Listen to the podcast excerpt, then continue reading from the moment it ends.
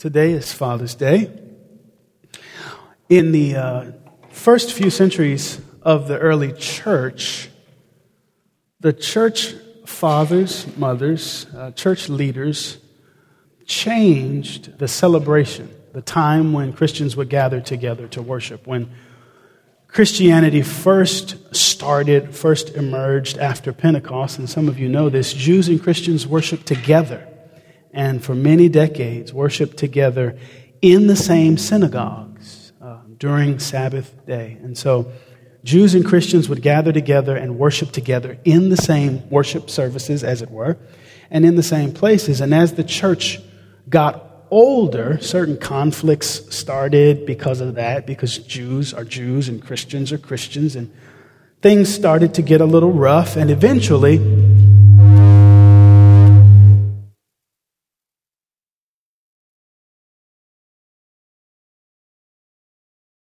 The center is here? Okay. and so if I don't stay the center, we're going to get that. Um, so Jews and Christians started worshiping together. I promise you I'm going to move. And so, Dan, don't go too far. Uh, um, Jews and Christians were worshiping, worshiping together. And what happened, conflict started developing, and Christians decided that instead of worshiping on the Sabbath day, um, that Christians would worship on what began to be called the Lord's Day or the day of Christ's resurrection. And so instead of worshiping on Saturday, Christians started worshiping on Sunday. And one of the reasons for that was to distinguish themselves from Jews who they had been worshiping with, and conflicts had been developing. But a second meaning for that change was to exalt the resurrection or the day of the resurrection and to remind Christians that today is um, the celebration of Christ rising. So Sunday was sometimes called a little Easter. And it was a day where Christians would get together and remind themselves that Jesus died and that Jesus defeated death, but Jesus also rose from the dead. That Jesus, with power over death hell, and the grave, got up again. And so I said that um, this morning because I want you to uh, remind yourself every now and again as you come to worship that it is Sunday, that it is uh, a day of resurrection, that it is a little Easter, especially on days like this when uh, we have very mixed emotions and feelings for things like Mother's Day and Father's Day. And all of us have very uh, very past around language like what these days mean. And so for some of us, we come and we celebrate our parents, we celebrate our own parenthood, our own um, um, um, families. And for others of us, we need to be reminded that the tragedy and the death and the hurt that is wound up in days like Friday and Saturday get conquered by a Jesus who rises from the dead. Um, this, is a, this is a reason to celebrate, no matter where you come from, on a day like Father's Day. So if you hate your father, if you're not a good father, if you're not a father at all, for you, the language of Father's Day may be really, really painful, but can you sort of sit with this language of this is Sunday? This is a day where the church gathers together to remind itself that Jesus conquered death, conquered evil, conquered pain, conquered painful pasts. So that's not what I came to talk about, um, but uh, I wanted to tell you that. This morning, um, we're, we're in Matthew chapter 4. We've been in Matthew for the last few weeks, and um, I wanted to tell you a little bit, just in sort of short form, about the start of this church. And um, some of you have heard this already, some of you, uh, this is news too. But when we started talking about the vision to plant this church, and we started fleshing out what it would mean to plant um, New Community Bronzeville. The leaders, the pastors, the leadership team, uh, several ministry leaders, volunteer leaders just started what felt like a very long series of conversations. And one of the things that we asked ourselves, especially in the staff, was this question of whether, where rather, God had called us to, where God had already called us to as a church. And so we started asking ourselves this question of where are the people in our church coming from? Because God has called us to communities and neighborhoods through you. And so we wanted to know where God had already placed us. Through the lives of people like Carlos and Michelle Dotson, Sarah and Jonathan Dixon, Gina Valentine, the Karagus, Doug and Jeannie, all of these folks, we started raising this question where has God called us? And where has God already put us as a church. And that became one of the strong indicators to where we would ultimately plant what became New Community Bronzeville. And so um, we started having informational sessions and meet and greets and socials, and uh, uh, we had a cookout or two. And um, through that process, we called the church to prayer. We got together, had meetings, launch team trainings, and uh, core team meetings and um, conversations, a lot of praying, strategizing, asking questions that we didn't always have answers to. And ultimately, there, there came a very clear sense that God had called us to the Bronzeville community so that we could reach not just one community, but that we could have an access point and entry point to the south side of Chicago, to communities that we weren't necessarily present in in strong ways. And so we wanted to launch this church, but to launch this church, partly because God had already called us here.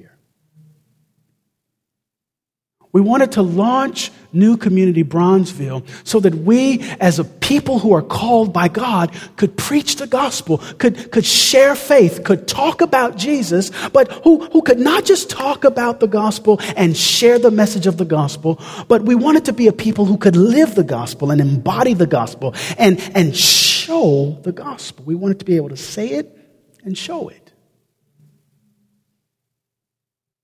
We want it to be a people, we want to be a people, we desire to be a people who both tells about Jesus and follows Jesus. Sometimes uh, one doesn't come from the other. We wanted to be a church that preached about what Scripture calls the kingdom of God and at the same time embraced and held and embodied the kingdom of God. So in Matthew chapter 4, this language of the kingdom of heaven or kingdom of God returns to us. And we've seen it in Matthew 5. Some of you who have been a part of New Community uh, are familiar with uh, this history of this language of the kingdom of God and the teachings that have been behind uh, the larger New Community Covenant Church. Some of you uh, have ideas about what the kingdom of God is or what kingdom is or what kingdom of heaven is. Uh, and some of you, frankly, don't. And so, what I want to do is read a short, a, a sentence long quote from a historian who uh, we bounce around, the, the, uh, our staff bounces around, and we talk a lot about him, and you'll hear his name at least a dozen times in a year. His name is N.T. Wright. And um, N.T. Wright, uh, Tom, uh, Tom, Nicholas Wright, is a theologian. He's actually a historian. And uh, see, no feedback, Dan. That's good. You're, work it out. Um, uh, he's, he's a theologian who we go to, a historian that we go to. And in his book, The New Testament and the People of God, he has this definition of the kingdom of God. He says that the kingdom of God, historically and theologically considered, is a slogan whose basic meaning is the hope that Israel's God is going to rule Israel and the whole world, and that Caesar or Herod or anyone else of their ilk is not. I'll read that again since you don't have it to read. I didn't, I didn't provide that on a slide. The kingdom of God, historically and theologically considered, is a slogan whose basic meaning is the hope that Israel's God is going to rule Israel and the whole world. and that Caesar or Herod or anyone else of their ilk is. The kingdom of God is uh, the rule of God, is the control of God, or the reign of God. So God's control, God's rule, God's reign, uh, God's control, God's rule, and God's reign, uh, uh, God will bring it about through whomever God needs to so that Israel is vindicated and so that Israel is ruled over by her God. Think about that language of God's rule, God's control, God's reign as we come to Matthew chapter 4, verses 12 through 25. Uh, look at this passage. I want you to read this passage with me. That means you're going to have to read aloud um, so that we as a church can hear the Word of God and read the Word of God together. If I drop out, I have more talking to do. Uh, you keep going, okay? So let's read. When Jesus heard that John had been arrested, he left Judea and returned to Galilee. He went first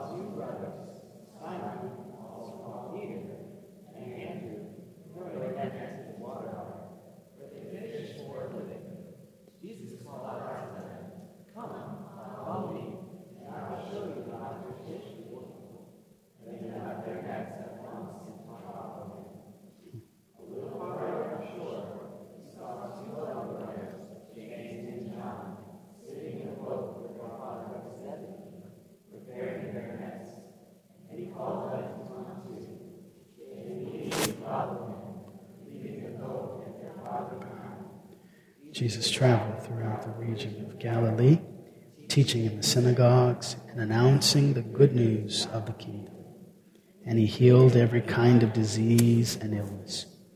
News about him spread as far as Syria, and the people, all who were sick, and whatever their sickness or disease, or if they were demon possessed, or epileptic, or paralyzed, he healed them all. Large crowds followed him. People from Galilee, the ten towns, Jerusalem, and all over Judea, east of the Jordan River. This is the word of God for us. Thanks be to God.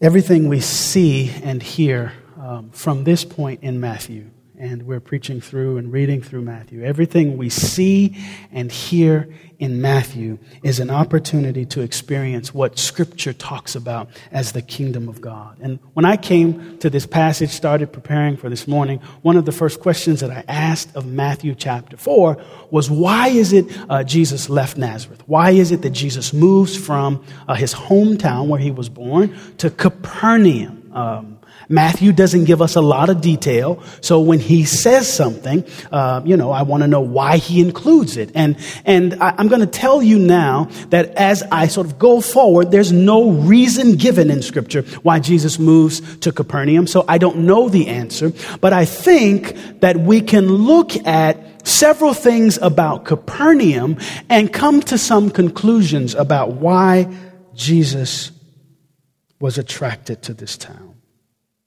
And I want you to think for a minute why a Messiah, why a monarch, why a king would want to come to a town like Capernaum as I talk. And so the first thing about uh, Jesus' movement was he moved to a region called Galilee. Say that word, Galilee. Galilee. Galilee is an area in northern Palestine, and uh, it, is, it, is, it is more than a town, it's, it's a region. It's kind of like what we would call the Midwest or the East Coast. There are many towns inside the Midwest and the East Coast. And Galilee during Jesus' time is an area that is controlled by non Israelites. So this is an area that Jews aren't in control of. That's part number one. The second thing about this uh, town of uh, Capernaum and this area of Galilee and what Matthew is dropping to us as hints about this area is that Jesus moves from Nazareth after John gets arrested. Jesus doesn't leave his hometown until John gets arrested. So there, there must be something about John's arrest that instigates Jesus' movement. And if you remember John the Baptist, John the Baptist is the forerunner. He is the person who was responsible for preaching in the wilderness about the Lamb of God who would take the sins of the world. He's preaching about baptism. He's preaching about water baptism. He's preaching about forgiveness of sins, repentance from sin sin. And it is after this man's arrest, John is the cousin of Jesus, it's after his arrest that Jesus moves and goes to Capernaum to begin preaching the same thing that John preaches. And I think what's, what's there is that, that Jesus is so convinced by the message that he ultimately begins to preach is that it, he said something so important, John did, that it couldn't be left unsaid. So Jesus picks up this message about repentance and about the kingdom of God, and he starts to preach, like John, repent, for the kingdom of heaven is near. We'll come back to that in a minute. The third thing about Capernaum is, uh, and Matthew does lay this before us, is the geography of Capernaum. Um, we don't know a lot from Matthew about this town, but we know it's by the sea. And there's an image or two of Capernaum uh, so that you can kind of get a sense of this geography. Uh, do you have the image, Mark? Okay. There's, so there are just two images, so you can see that Capernaum is by the sea. Matthew includes this in his writing, and what we know is that this town had a port for its fishermen, and scholars say that Capernaum sat on a major highway going from Damascus to Akko to Tyre. Now, I didn't include a map because I can't read maps, but you have these images to sort of see uh, that Capernaum is near uh, the sea. It is by the sea, and there is this, this, lo- this long highway in Capernaum from one place to another. Now, I want to read a rather lengthy bit from a Bible dictionary to give you some sense of Capernaum. This, I could lose you here, so I don't want to lose you, uh, so don't let me lose you. But let me read just a paragraph or two about Capernaum and Galilee before this time of Jesus. Okay, this just comes from Harper's Bible Dictionary. So we're talking about this tiny region. This is in a region of approximately 45 miles long to the north and south, Galilee. And it's first mentioned by Pharaoh Thutmose III in 1468 BC. Hear that. Pharaoh Thutmose III, 1468 BC. And he, when he captured this region, there were 23 Canaanite cities there. Now, by the time we get to Jesus, remember, uh, Galilee is still controlled by non Israelites, but, but he's moving into Capernaum, which is a Jewish city. So, back when we first started learning about this area, 23 Canaanite cities there. From the time of the Israelite settlement, Galilee is associated with the tribes of Naphtali, Asher, Zebulun, you read this in scripture, Issachar. The tribe of Dan eventually moves there. So just track with me. You've got non Israelites, 23 Canaanite cities. Now, two, three hundred years later, you have five or six tribes of Israel moving in to Galilee. The reorganization, says the article, into administrative districts under King David saw a consolidation of Israelite presence there. So David takes the kingship and he begins to set up structures and systems uh, for the administration of that now largely Jewish area. King Solomon, who is one of David's sons, however, returns some 20 Galilean towns to Hiram, king of Tyre. So you've got this movement here. You've got, when we first started learning about this area, 23 Canaanite cities. Later on, Jews move in, five or six tribes of Israel. David is the leader, and he begins to set up structures and administration uh, to honor this sort of Jewish presence culture in the political system. Solomon takes over after his father's death, and Solomon returns some of the towns that are now largely Jewish to a Canaanite king. So there's this movement from Jews to Canaanites. There are some Jews, there are some Canaanites. There's 23 towns of non Jews now. There are five or six tribes of Israel. And this history moves up and down, in and out, with Jews, non Jews. And think about the impact of the faith of Canaanites who worship many, many gods coming as they populate these cities. And now Jews coming and bringing its understanding of God, their practices, their religious, their understandings, coming into the city, into the area of Galilee, and then all back again, and 200 years later this, 300 years later that. About 160 years before Jesus' time, there is a revolt in this area, a Jewish revolt. With the Roman conquest of Palestine, this region that we're talking about in 63 BC, Pompey recaptured many Galilee cities, Galilean cities, and incorporated them into a new Roman administration. Under Herod the Great, Galilee, together with Judea and Perea, formed a large portion of a new Judea. Upon Herod's death, Galilee and Perea were made part of the tetrarchy of Herod Antipas. I think you know some of these names from Matthew.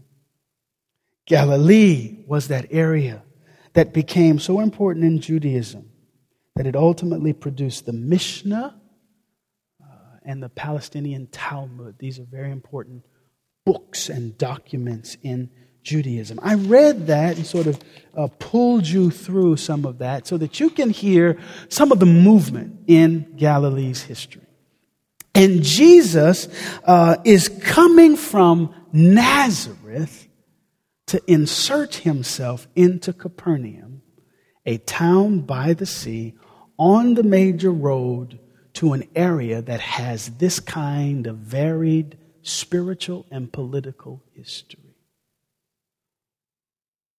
Jesus, who as Christians have called him, is the messianic one, the sent one, the one who Isaiah talks about, the government will sit upon his shoulders, moves into this region that has a past with David and Thutmose and Tyre's king, and he is coming to preach about his kingdom. So he leaves this Jewish area, a community that is home to him, that is familiar to him, and, and, and he goes to Capernaum, a town by the sea, controlled by people unlike him. And when he goes, scripture says he preaches the kingdom of God. Now, as I said to you a few minutes ago, we don't know why Jesus moved. We don't know the motivations for Jesus' movement, but I think we know the fruit that comes from his movement. I think we can see um, that even though we can't tell why he moved, there, there is there's produce, there is impact, there are reasons that come from his movement. And I want to say that sometimes when we can't have our questions answered by Scripture, because one of my questions was, well, Jesus, why are you moving? And that question doesn't get answered. And I want to say to you that sometimes when we can't get our questions answered by Scripture, sometimes we're pushed to ask different questions of Scripture. And one of the, one of the answers that I walk away from, one of the questions I didn't ask, and the answers I think comes from this passage, is that Jesus encounters a new people when he moves into Capernaum. That Jesus extends himself beyond his ethnic community, beyond the familiar geography, and that Jesus takes his message of repentance to another people, stretching out God's work so that they can hear the kingdom of God, the rule of God, the reign of God, the control of God, even though people unlike Jesus, quote, control the area. Now, I'm not going to try to make some strong correlation between Jesus moving from one area uh, to you, uh, wherever you live, moving uh, to some area. You know, I, I think that would be a cheap shot. So I, I won't try to say to you that because Jesus moves from Nazareth to Capernaum, well, it means that you should move from where you live to some other place. I'm not going to do that. But I am going to say to you that where you live matters. And where you work matters. And where you spend your time makes a difference. Because where you spend your time, where you live, where you work, are the places that God will use you to bring to people a message of the kingdom of God. Where you spend your time, your free time, your paid time, whatever, your, yeah, uh, where you spend your time, where you spend your life, is where God will use you to impact men and women. And I think that should encourage you as you go to your neighbor. Um, or your neighborhood and you see people and you don't really know why you're there. You're kind of lost and you're not really sure why God has placed you where you are for the time that you are. I think you can be encouraged by the truth that God can only use you right where you are. God can't use you anywhere else than right where you are. And, and church, I think that we as a community, and not just as individuals, but as a community of faith, has to nurture this confidence. One, that God has put us where we are, and two, that God can use us where we are for good. This text in Matthew chapter 4. Some of you have study Bibles, and if you have a study Bible, or if you, like me, have a computer, uh, I don't even open my Bible anymore. I have a computer program, and I read the Bible on computer. Uh, which gets a little gets a little shaky when you go places and you're supposed to carry a Bible and the pages stick together. People don't think you they don't think you read the Bible. Um, but uh, if you look in a Bible program or in, in good reference Bible, this passage in Matthew 4 will send you back to Isaiah chapter 9. There's a prophecy that is quoted, a part of scripture that is quoted in Isaiah chapter 9. And uh, that's, a, that's a prophecy that Christians for centuries have applied to Jesus and put, its, put it uh, attached to Jesus. But before we, I, I rather would like you to go to um, Isaiah 8. So if you have a Bible uh, and the pages don't stick together, turn to Isaiah 8. 8. Uh, if you don't, we have on the screen Isaiah 8 and 20. And uh, I'll read this passage for you.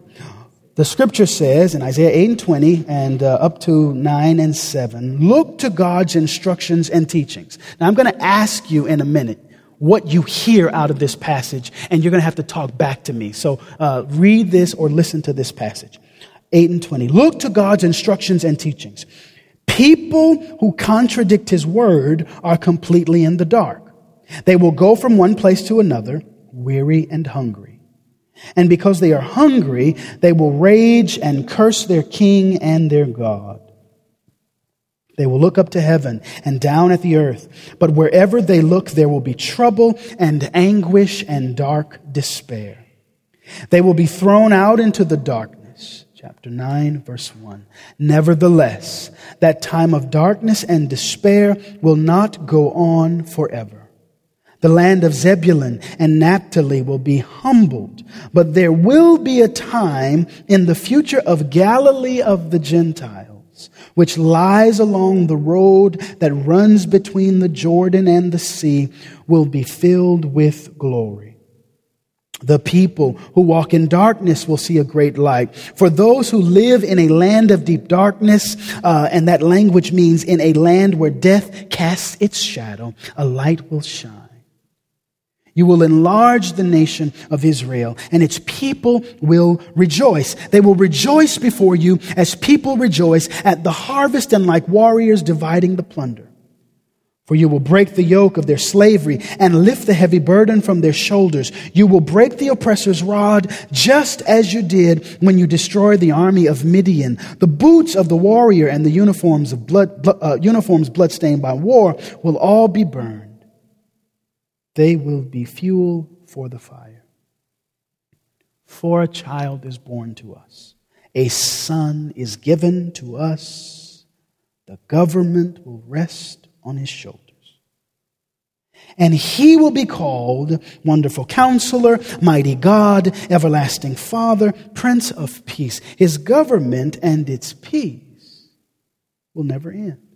He will rule with fairness and justice from the throne of his ancestor David for all eternity.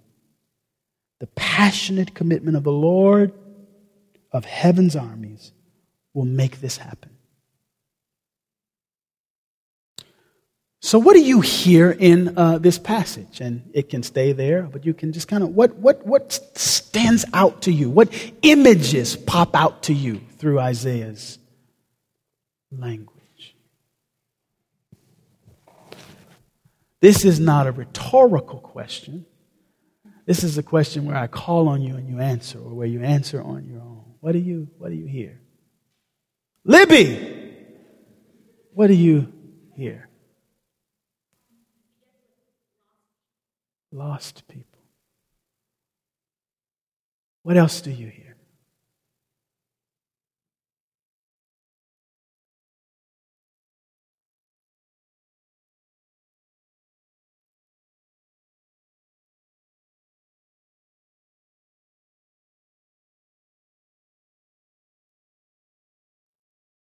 Hope? Okay. Gina? Jesus is, Jesus is always the right answer. Uh, so you can never go wrong. You can never go wrong with Jesus, especially in church. And sometimes not even in church. You don't have an answer, just call Jesus. Yes. But that's, that's, that's, that's, that's Jesus, the light that's going to shine. What else do you hear? I might call on some of you else, but I might not. Yes, brother. I'm seeing a lot like Traveling and transformation. Traveling, transformation. from one place to another state. Mm-hmm. Mm-hmm. Being refreshed okay. okay. Being refreshed by God, being changed, transformed. One or two others. What do you hear in this passage? Paul Thomas Moore? You hear nothing. Your first day back. That's fine. Paul Thomas Moore hears silence. Huh? Huh? Silence. He hears, hears no words. hey, I can, I can help. I can hook you up. I can do it. We can do this. Yes. Anybody else? Anybody else?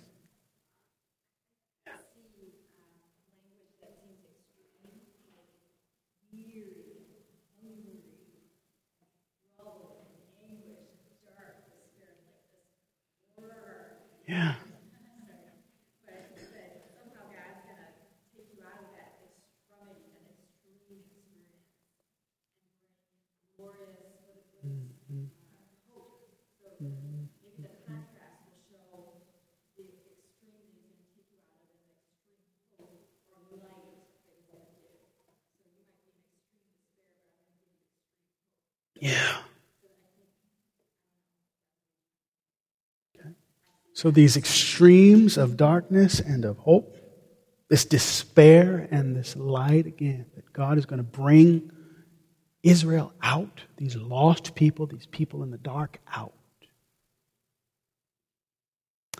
We're reading through Matthew and praying through Matthew, preaching through Matthew. And some of you are in our small groups and uh, you're studying these books. And if, if, you're in our small groups, I'm glad you are. And I want you to stay in them even when you want to leave them because, you know, uh, they, it can get tough being in our small groups.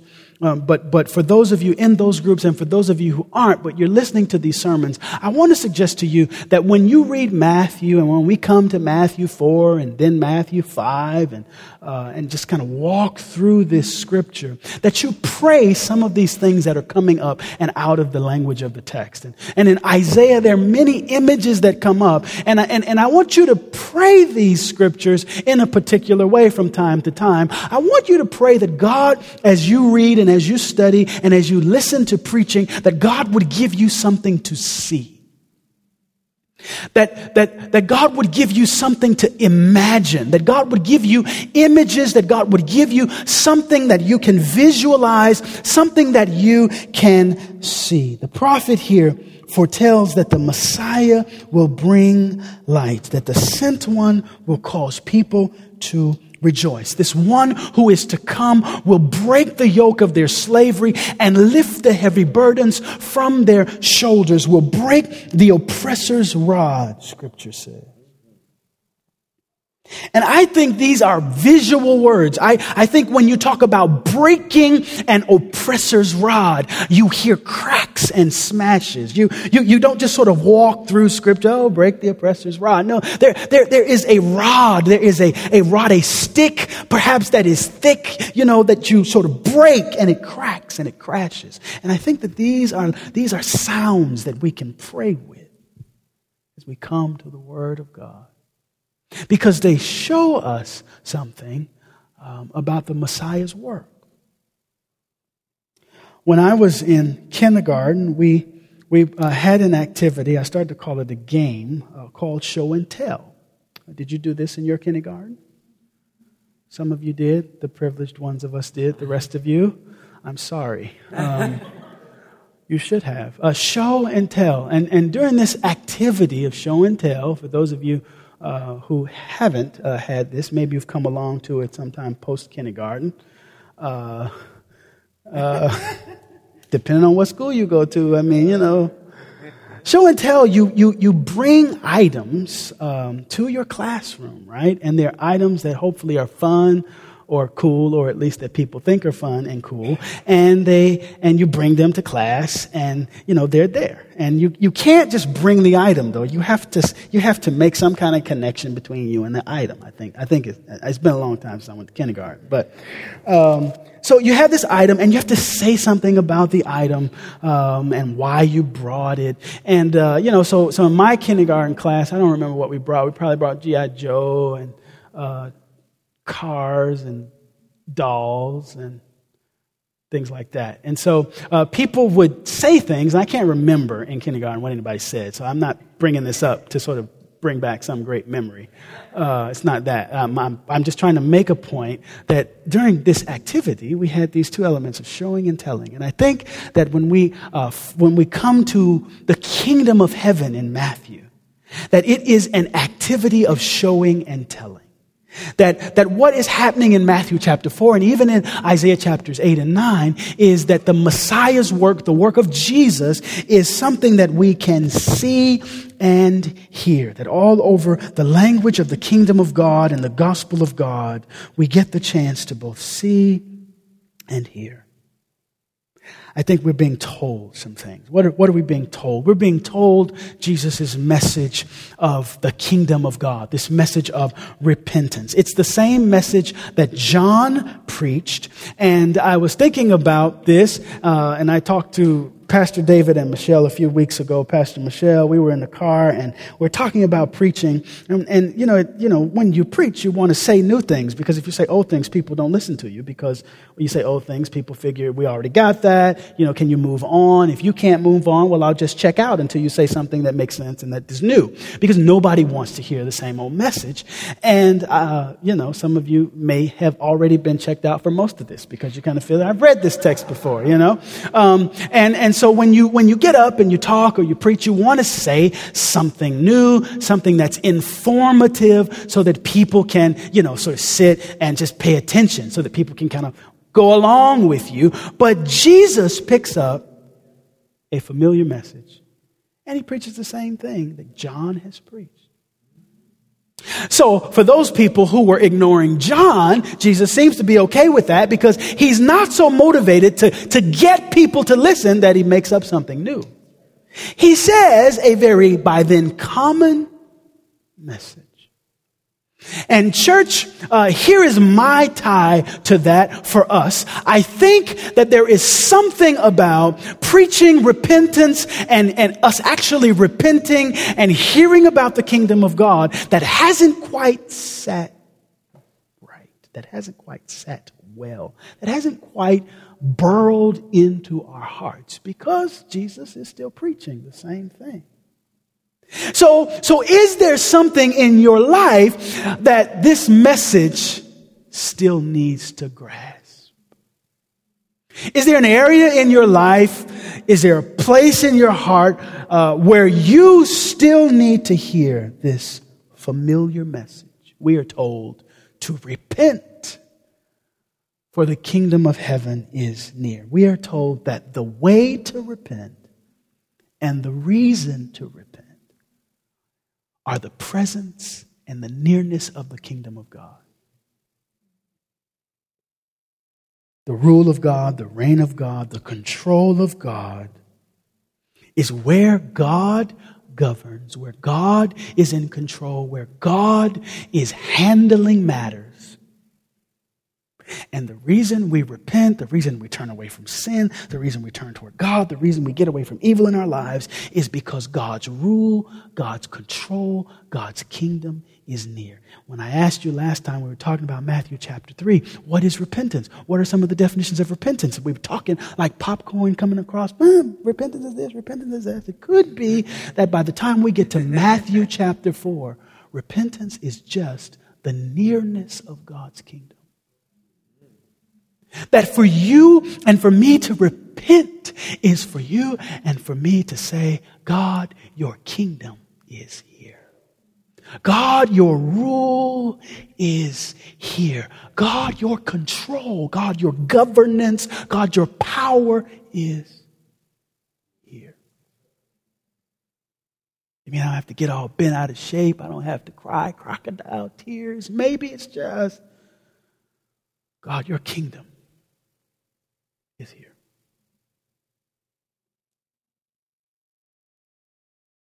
Jesus does not simply tell us that the kingdom of God values repentance and life change. He shows us, and He shows us by the choosing of His disciples and by the summary of His ministry as we come to the last part of Matthew chapter 4. He chooses his disciples and he gives us a glimpse into life, into the kingdom. And I, I imagine these fellas, uh, and they're all fellas, uh, as Matthew tells the story. Uh, and he doesn't call all of them at this point. He's just giving us a summary of four or five of them being called. And they're, they're fishing. They're on the shore. You know, remember, Capernaum is right by the sea. Um, and uh, they're fishing. And Jesus comes and he sees them. And I'm hearing them like the businessmen that they are. You know, Jesus says, Come follow me and I'll make you fishers of men. Oh, fishers of men. That sounds like a pretty good marketing campaign. Fishers of men. Is he going to show us how to reach a group of people in Palestine that we haven't reached? And, you know, if we don't have all of the conversation here, so we don't, we don't have Jesus' tone and we don't have his eyes. We don't have, you know, him putting his hand on their shoulder and saying, come follow me. We just have the language of Jesus saying, come and follow me. And inside Matthew's account is something that strikes me. There's a phrase, actually startles me, and it is this phrase, they immediately followed him.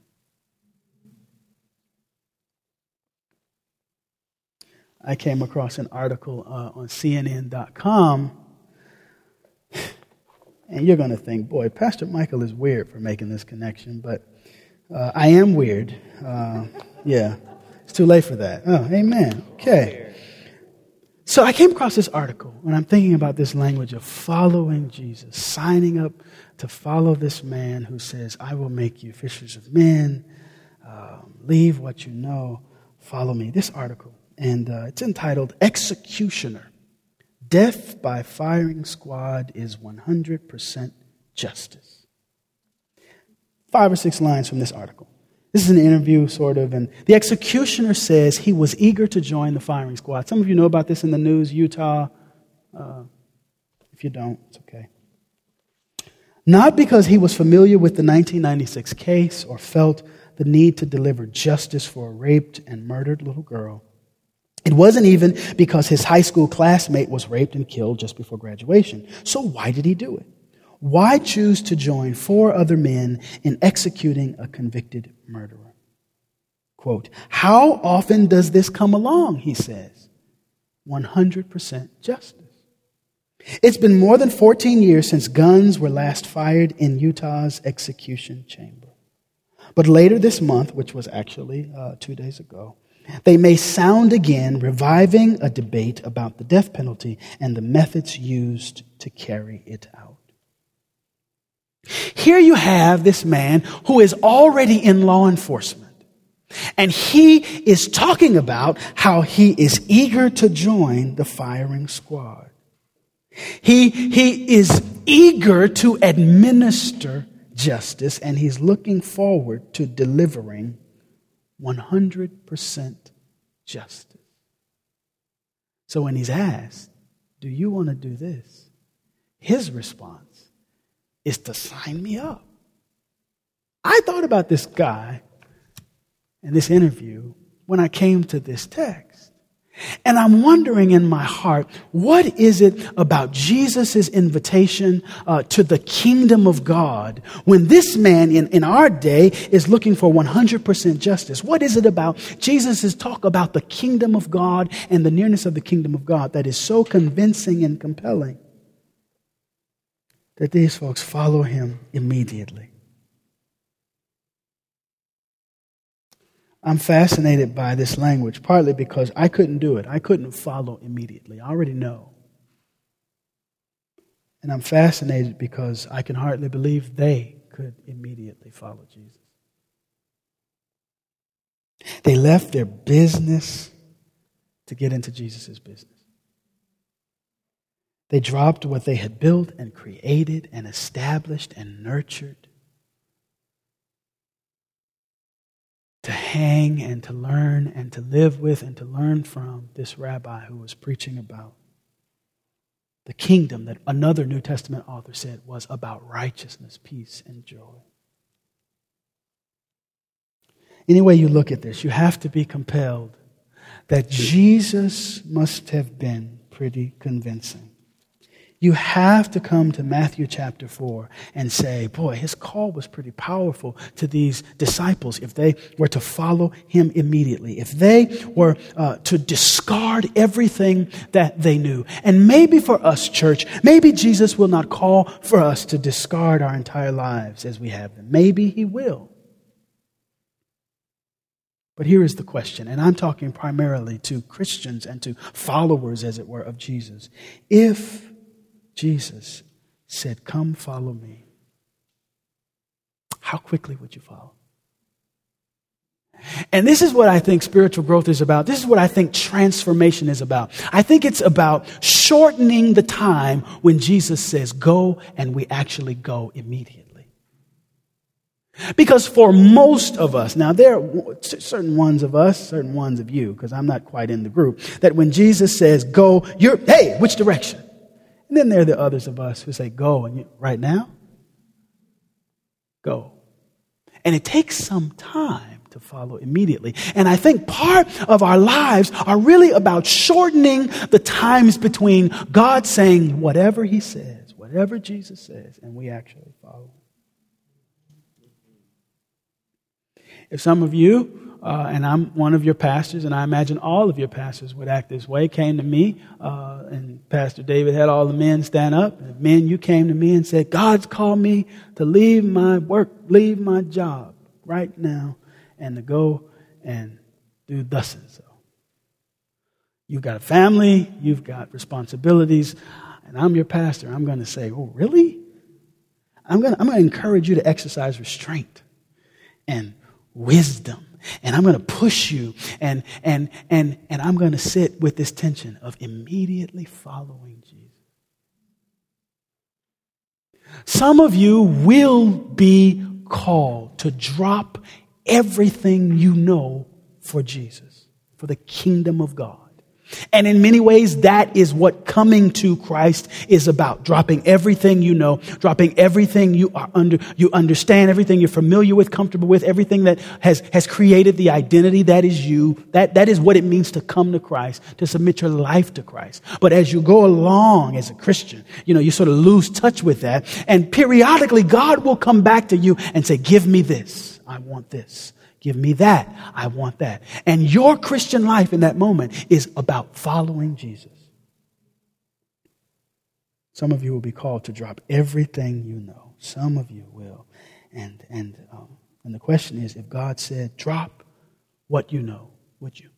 The question is, if God says to you in your own, in, in God's own way to you, drop all the relationships that have built significance into you, meaning and worth into you, value into you, would you?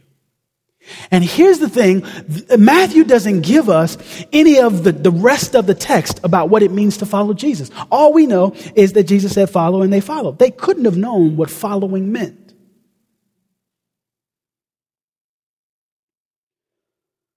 When I went to, uh, when I went to grad school at Wheaton, and I've got five more minutes and I'm done. Um,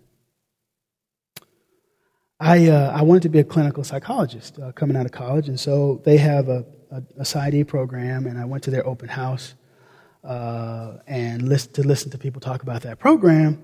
And there was another professor talking about theology, and I was already in ministry where I come out of. You can be in ministry at like 10. So I was in at like 12, and uh, you know they had their plans for me, my home church, and so I was already kind of a uh, I, was a boy preacher, and um, that was already sort of secured. So you didn't have to really have uh, kind of credentials and background and this and that. And so you know I always sort of knew, okay, I need to do this, and there's ministry over there. Um, so I, I wanted to be in counseling, so I went to this open house, and um, you know they had all of the people from the different areas represented. So I went to the I went to this, this uh, talk from one of the professors in the theology uh, department. And instead of studying psychology, because my, my thought at 21 was um, I'll go do the PhD or the PsyD, and I'm not going to want to study theology. So I better get the theology out of the way now if I want to study it, and then I'll go do the degree, and I won't, I'll be done. Um, so the reason I went to study uh, in theology was, you know, because I figured I'd never come back to it. And, and, and there was some, some turmoil, some turmoil there because, you know, who wants to go study theology for two years? Um, and I didn't think that I would enjoy what God was calling me to at that time. And I found out, actually, one, I found out that God was calling me to study theology, and I thought it was just something I was interested in.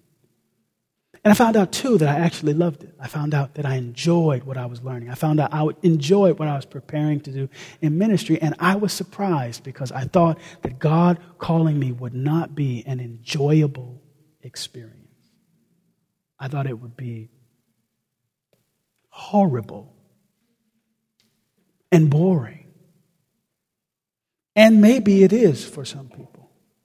But so far, it's been enjoyable following Jesus. And for some of you this morning, following Jesus is going to be, you know, horrible and terrible. But for others of you, there is a surprise waiting for you with the call of God. And it might not be a life changing decision like leaving your father's fishing business, business to follow a rabbi. It might just be the decision in front of you right now. It might just be uh, the next choice you have to make. It might not be um, world changing, but it may still be life changing. The last part of this text is uh, verses 23 through 25. Scripture says that Jesus traveled throughout the region of Galilee, teaching in the synagogues, announcing the good news about the kingdom. He healed every kind of disease and illness. News about him spread as far as Syria, and people soon began bringing to him all who were sick, and whatever their sickness or disease, or if they were demon possessed, or epileptic, or paralyzed, he healed them all. Large crowds followed him wherever he went. People from Galilee, the ten towns, uh, that's in the region called Decapolis, the ten towns, Jerusalem, from all over Judea and from east of the Jordan River. Jesus is based in Capernaum. He is in this new town, but he travels outside of it. And his itinerant ministry takes him uh, to places where he teaches in synagogues, he is preaching, and he is healing. He is teaching. He's modeling what the kingdom is about. He's being followed by these disciples. He is also preaching. And maybe this is because I am a preacher and I love words and I love um, people who are able to communicate well, and I be I like being a part of that. But I don't I don't I don't think we think enough about Jesus preaching. I mean, you know, we've got some good preachers in our world and, and in our past, but just, just for 10 seconds, imagine Jesus preaching.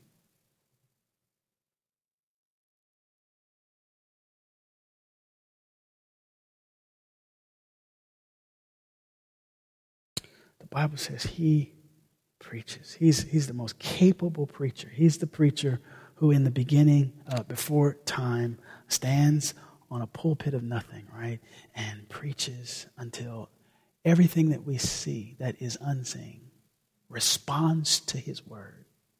That's good preaching. I mean, that, that, that, is, that is speech that is performative, one of my theological professors will call it. Performative utterances. Utterances that, that make things happen after something is said that did not happen before it was said. It's, it's like, and, and we've got a newlywed couple. Congratulations, uh, Abraham it's like standing, standing before uh, the preacher right before the announcement uh, when you get to say, I get to say, because we get to do this, uh, I now pronounce you. And before that pronouncement, there, there's something that really isn't done until that utterance is made. It is something like that, but to a larger extent, Jesus preaching. He, Jesus is preaching. He preaches the good news that God's reign can include us. But Scripture says that He does something else. He heals. And um, you guys come on back up to the uh, instruments. Jesus, Jesus preaches, He teaches, and He heals. And I, I, I want to say um, this morning as we um, come to the close of the message and to communion that, that God can heal you. That God can heal you. That that, that is not um, something that is weird, that is outrageous. That is something that is a normal part of kingdom life. We have, uh, we have doctors in our church. Um, we have nurse practitioners in our church. We have PAs in our church. And God uses you all to bring healing to men and women that you work with, families that you work with. And so when you go to work, I want you to hear uh, this language of Scripture in your own practice of medicine that, that God heals because you get to be a part of the healing work of God. You get to be a part of the kingdom of God in a way that some of us really don't get to be a part of. I mean, some of us get to preach, but you get to heal. I mean, you know, this I mean, I just preach. But, but even at the end of your day, when you walk away from people who die, and you have to struggle with the personal, spiritual, emotional turmoil of what it means to be healed and what it means to be freed of dis-ease, what it means for God to heal. This language is important. For those of you who are uh, working in other places and you see instances of pain and damage, you see it maybe in um, maybe in your classrooms. For those of you who are in education, uh, maybe maybe uh, if you're in a relationship, you see it just in your relationship. You see pain. You know, you see miscommunication. You see heartbreak. You see breakup you see? This language of God healing is important. God removes maladies. God, God um, takes away sickness. God, God makes you whole. That's, that's normal in the kingdom. And so as a church, we have a responsibility to, to remind each other from time to time that God heals.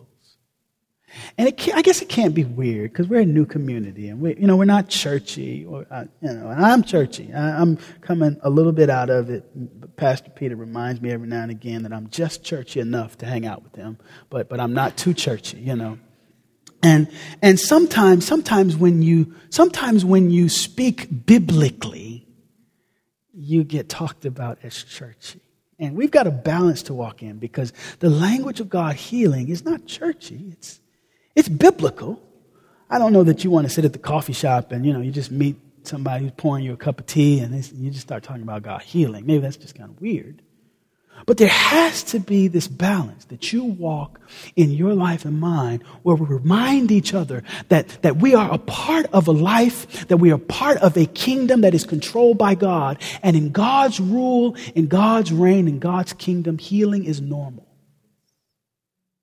And so we get to remind each other of that. Bow your heads. Bow your heads. As we prepare for communion this morning, um, I want, I want you to be reminded of something else Isaiah says. He says that Jesus, he, he doesn't use Jesus' name, he's talking about the suffering servant. He says that he prophesying about Jesus, will be wounded for our transgressions, bruised for our iniquities. The, the, the reason for our peace, or that which is necessary to bring us peace and wholeness, the chastisement of our peace was upon him, and by his stripes we are healed. By his wounds, we are healed. By um, what Jesus goes through, we are healed. And I actually want to make a, make a, make a switch, guys. Kelly, I want, I want to make a switch. Um, or maybe, maybe I don't, because you, um, I think we should sing that, that other song that we already sang, because the language of healing was there. I'm, I'm blanking right now. Laura, you were leading it, I think.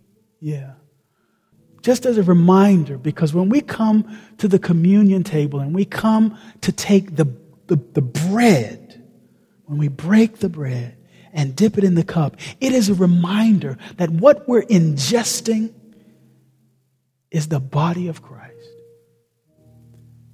That his body was bruised so that we could be healed. And this is not something that we just are told, but we get to be shown this. And so I want you to resist the temptation this morning of bowing your head and closing your eyes during communion. What I want you to do when Sonia and Carlos are standing and serving, when you're coming up, I want you as the people of God to look at your brothers and sisters taking that bread, and dipping it in the cup and eating that bread. And I want you to be reminded, whether you come and take communion or not, that what they are doing is a performative utterance. It is an act, not just of telling about the kingdom, but it is showing you that Christ's body was broken so that you can be healed. And in the kingdom of God, that's normal. So bow your heads, and I'm going to pray. Um, and we'll have time of communion. God, thank you so much. For your word, for the truth that your kingdom is here.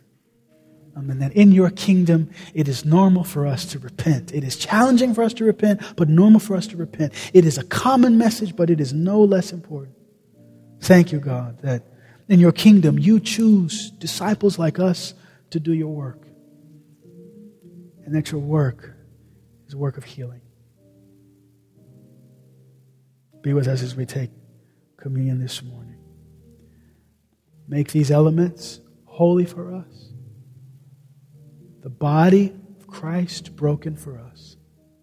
The blood of Christ shed for us. In Jesus' name we pray. When you're ready, come on up. But I want you to keep your eyes open. Remind yourself through open eyes that God is showing you the kingdom through this act of communion.